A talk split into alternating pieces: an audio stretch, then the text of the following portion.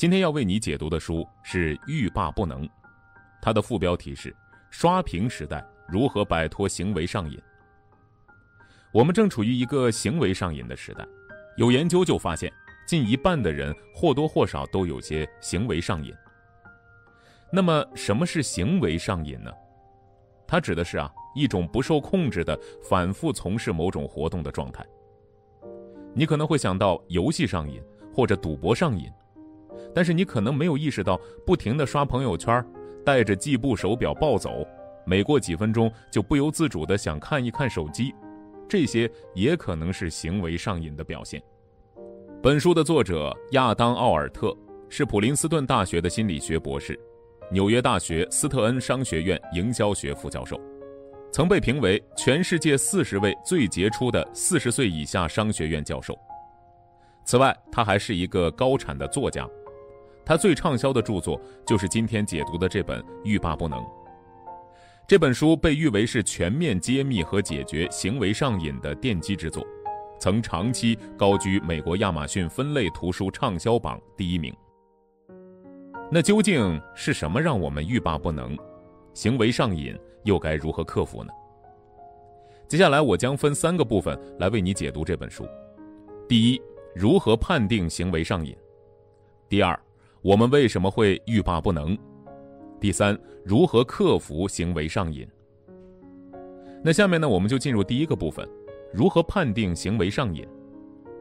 前面我们说到了，行为上瘾是一种不受控制的反复从事某种活动的状态。那听到这儿啊，你可能会有些慌，啊，我每天都会刷朋友圈，甚至也会玩游戏，忘记了时间，我是不是已经行为上瘾了呢？书里啊。并没有说怎么判定行为上瘾，但是结合世界卫生组织二零一八年发布的最新标准，我们可以从三个方面对行为上瘾进行判断。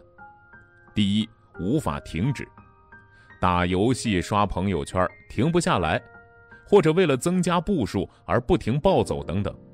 如果这些活动你想停就能停，那就不属于是行为上瘾的范畴。第二。上瘾行为成为了生活中的头等大事儿，获得点赞或者每天步数达标比什么都重要。为此啊，不惜少吃饭、少睡觉。这反过来说，也许你也经常检查手机、刷新社交网络、用计步手表记录步数，但是其他的兴趣和日常活动并没有因此受影响，那你就没有行为上瘾。第三。即便某些上瘾行为已经对我们造成严重损害，我们仍然继续重复着那些行为。举个例子，某人因为沉迷于小视频软件，忽略了和家人的情感交流，妻子以离婚相威胁，希望他少看点小视频，多关心家人。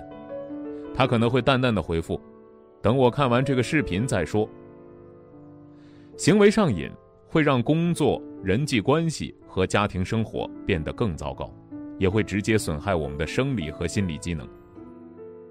研究发现，上瘾行为和吸毒都会使大脑深处的若干区域释放出多巴胺，让人产生强烈的快感。大脑检测到多巴胺含量过高，就会将健康的多巴胺分泌通道关闭。因此啊，当停止吸毒或者上瘾行为之后，体内的多巴胺含量就会远远少于正常水平。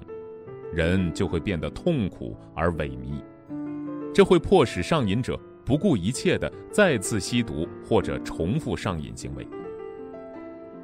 那从表面上来看，我们在上瘾行为中所使用的肢体动作、调用的感觉通道与普通行为并没有本质区别。那为什么这些行为会引起如同药物成瘾一般的大脑反应？让我们上瘾的产品有什么特别之处？他们为什么会让我们欲罢不能呢？那接下来我们就进入第二部分的解读。我们为什么会欲罢不能？会让我们上瘾的产品或者活动，一般具有下列四个特征之一。第一个特征是，他们会给用户设置诱人的目标，而用户在完成目标的过程中，会获得不可抗拒的积极反馈。尼采说过一句很有智慧的话。知道为什么而活的人便能生存。曾被抓进集中营的犹太心理学家维克多·弗兰克尔也发现，在纳粹集中营，那些知道自己的生命中还有某项目标有待完成的人，最有可能活下来。这是因为，已完成目标和未完成目标之间的差距会造成一种紧张感，这种紧张感会激励我们去完成目标，而完成目标的过程可以使我们的心理保持活力，维持内在的健康状态。合理的目标本身具有激励作用，使人们朝着一定的方向努力。但是，上瘾产品或者活动给用户设置的目标，则会让人在追逐中沉迷、欲罢不能。那这是为什么呢？首先，让人上瘾的目标往往是自动生成的，并非人为设定的。举个例子来说，发微信朋友圈的时候，我们很自然的就会关心点赞和评论数有多少；戴上健身手表，我们会比平常更关注步数的增长。玩一些小游戏的时候，我们会自动将打破现有的最高分记录作为目标。那其次，这些目标完成后还会孵化出新的目标。因为一般来说，我们完成某个目标之后，目标任务的吸引力就会大大降低。考试过后，不想看复习资料了；游戏通关之后，玩游戏的动力降低；追剧完成之后，也很少会看第二遍。但是不断产生的新目标却能吸引用户去重复上瘾行为。在很多游戏中，当你打破积分记录之后，新记录诞生，这个记录就会成为你的新目标。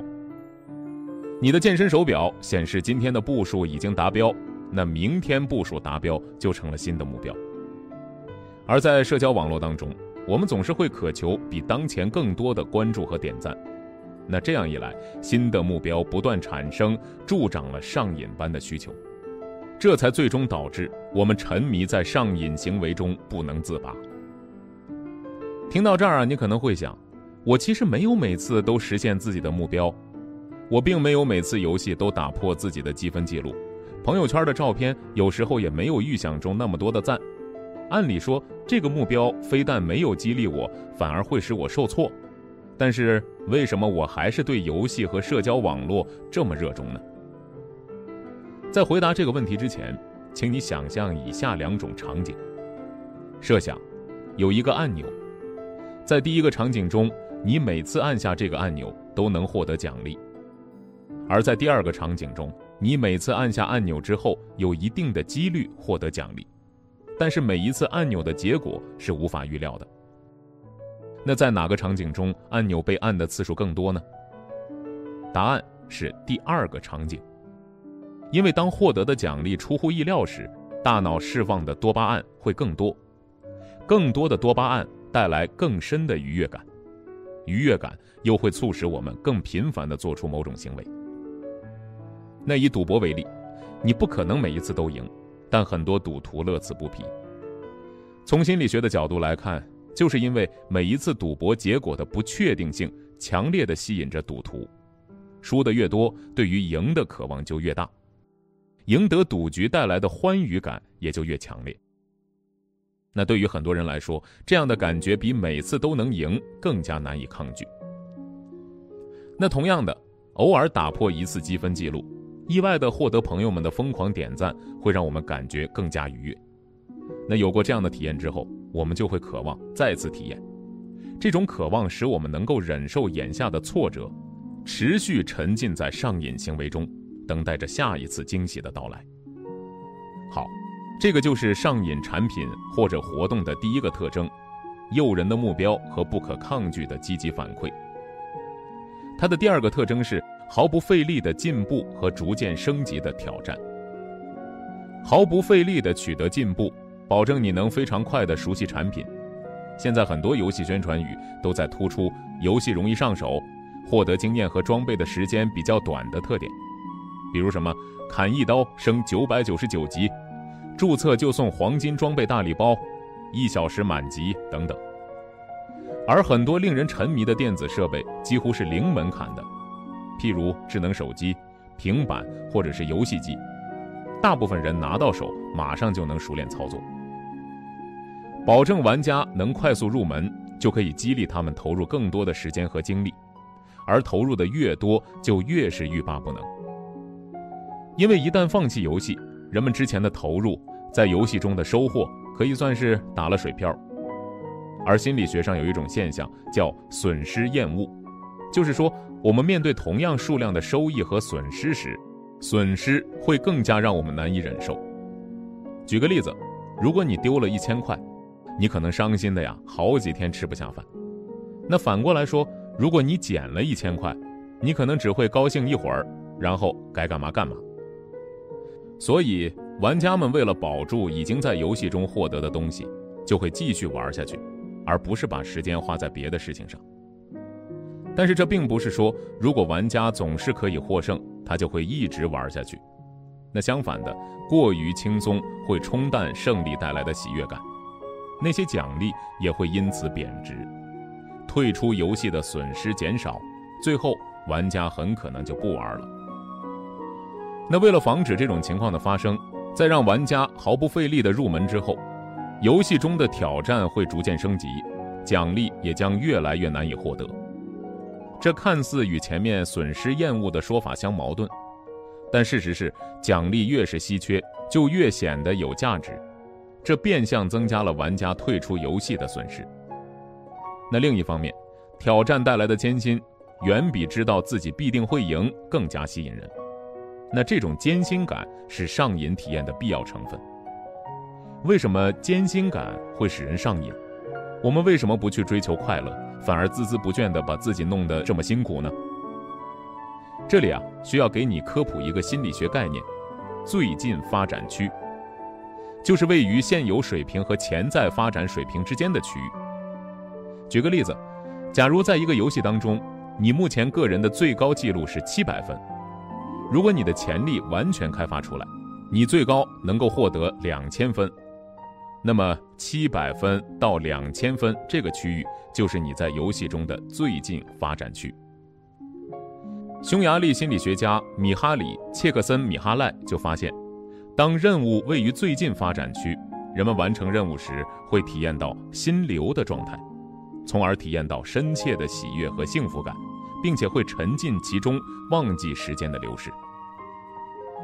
游戏中逐渐升级的挑战，可以使游戏任务一直处于玩家的最近发展区，从而让玩家在游戏中有持续的心流体验。从心理的角度看，心流体验和成瘾物质带来的新快感，同样使人着迷，欲罢不能。所以你看。在艰辛感的背后，其实蕴藏着远比简单的快乐更令人着迷的心理体验。这是上瘾产品或活动的第二个特征：你能毫不费力的入门，但是之后的挑战会逐渐升级。那我们前面讲到了，很多电子设备和社交应用也几乎是零门槛，新用户很容易上手。但是这些电子设备和社交应用并没有给我们新手大礼包。也没有设置一系列逐渐升级的任务让我们去完成，那为什么也会导致行为上瘾呢？这就要说到上瘾产品或活动的第三个特征：令人痴迷的社会互动。可以说，无社交不游戏。很多网络游戏的玩家会组成玩家公会，在游戏中进行远程互动，成为朋友，并在游戏内外相互支持。对有些人来说，这比游戏本身更加重要。有的人曾经十分痴迷一款游戏，却突然失去了玩的兴趣，这多半就是因为社交网络变了。原来一起玩游戏的玩伴，慢慢的退出了他的生活。对于社交应用来说，社交就更是他们全部的魅力所在。有句话你可能听过：当我们在刷朋友圈的时候，其实我们刷的是寂寞。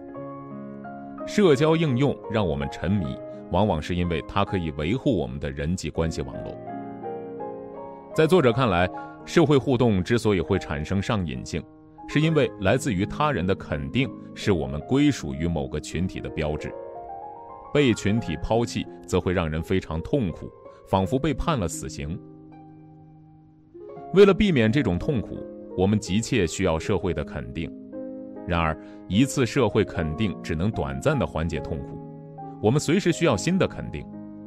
这种反复寻求肯定的愿望，就会推动着我们一遍遍的刷朋友圈、微博、小视频，欲罢不能。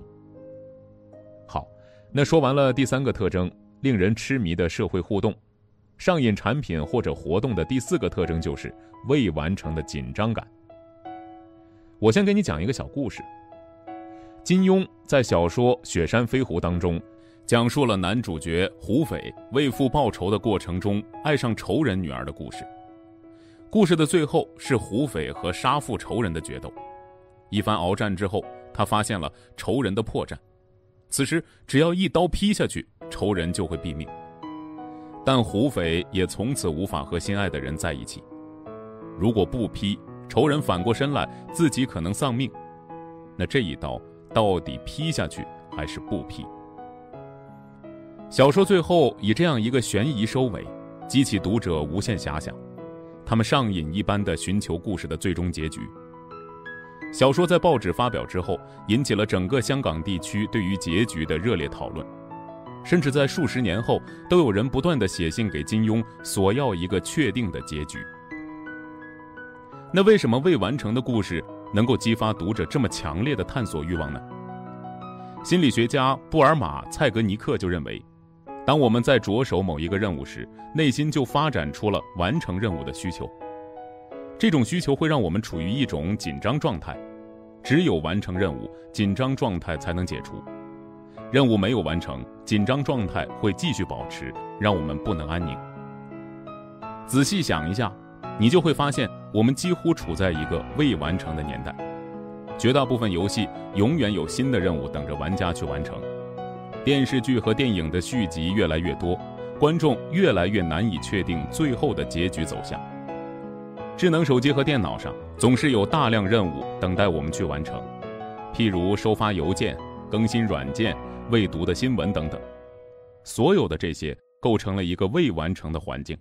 让我们始终处于一种紧张状态，这种紧张状态又促使我们上瘾般的去解决一个又一个任务。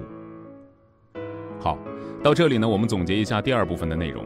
这部分主要讲到了让我们上瘾的四个原因，它们分别是诱人的目标和不可抗拒的积极反馈，毫不费力的进步和逐渐升级的挑战，令人痴迷的社会互动，未完成的紧张感。需要注意的是，上瘾产品或活动并不一定要同时具备这四个特征，只需要满足其中之一，就足以让我们欲罢不能。那么，行为上瘾应该如何克服呢？这是我要给你讲的第三部分内容。作者在书中提供了很多建议，我把其中的精华部分归纳为克服行为上瘾三部曲。克服上瘾的第一步是激发改变行为的动机。很多让人上瘾的产品啊，都和我们的生活联系密切，完全戒掉是不太可能的。那怎么办呢？首先需要增强上瘾者内在改变的动机，并且激励他们自己做出改变。作者介绍了一种方法，它的关键在于把上瘾行为的代价和好处都坦诚地列举出来，让当事人自己做克服上瘾与否的决定。你可能会问了。为啥要列出上瘾行为的好处呢？那知道上瘾还有好处，不是更不会改了吗？因为列出上瘾行为的好处，实际上是一种赋能的过程，这会让你感觉到既有动机，也有能力进行改变。那为什么这么说呢？这里涉及到了主动选择的问题。心理学研究表明，面对同样的结果，主动选择者比被动接受者体验到更多的控制感。也会觉得自己更有能力。那比较常见的例子就是，亲密关系中提出分手的一方更加容易走出关系破裂的阴霾，体验到的负面情绪也更少。那同样的，如果只认识到上瘾行为的危害，当事人就只能将上瘾的结果归结为“我经不住诱惑，被他吸引了，我堕落了”。因为没有人会主动做只有危害没有好处的行为。那相反。如果当事人能够意识到上瘾行为是有好处的，他才有可能把上瘾的结果归结为他满足了我的需求，所以我才选择这样做，这样就完成了赋能的过程，这是后续一系列改变的基础。你可能会担心，要是列出了好处和代价，发现还是不想改变怎么办呢？从心理学角度来看，不想改变。很大部分原因是因为上瘾行为弥补了我们在某些方面的缺失，为此我们宁愿承受它带来的损害。举个例子，极度缺乏关爱的小孩会沉溺于虚拟网络中的交往，即便这种交往会造成种种现实问题，比如学习成绩下降、现实人际关系恶化等等。只有现实世界更多的关爱和照顾，才能帮助他克服行为成瘾。但是上瘾行为带来的好处是短期的，从长远来看，则会造成损害。在前面的例子中，网络交往不能完全代替现实人际关系，而学习成绩下降和现实人际关系恶化的问题又会一直存在。随着时间的推移，这些问题会变得越来越严重。那相对来说，上瘾行为带来的好处就显得越来越小，想要改变的动力就会越发强烈。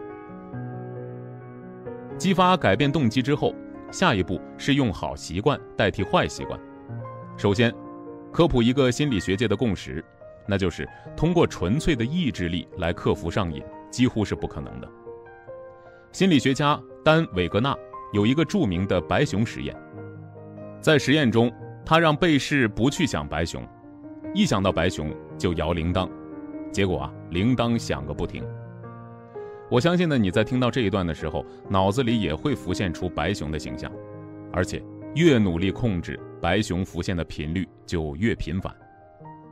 那怎么样才能不想白熊呢？韦格纳的方法是让被试去想红色的大众汽车，此后摇铃的次数减少了一半。那同样的。作者认为，克服上瘾行为的关键是用别的东西替代，而不是靠意志力克服。书中提到了改变习惯的黄金法则。那根据这个法则，习惯由三个部分构成。首先是线索，任何能促使行为发生的东西都是行为线索。其次是具体行为，最后是奖励，就是通过行为获得的回报。克服不良习惯或行为上瘾的最佳方法，就是在改变行为的同时保留线索和奖励。以吸烟为例，人们在什么情景下会吸烟呢？可能是焦虑的时候、孤独的时候，或者是四周没人的时候，这些就是吸烟的线索。吸烟的奖励可能是焦虑得到了缓解，压力获得了释放，心情变得平静等等。那么，克服烟瘾的最佳办法是寻找一种香烟的替代物，比如尼古丁糖。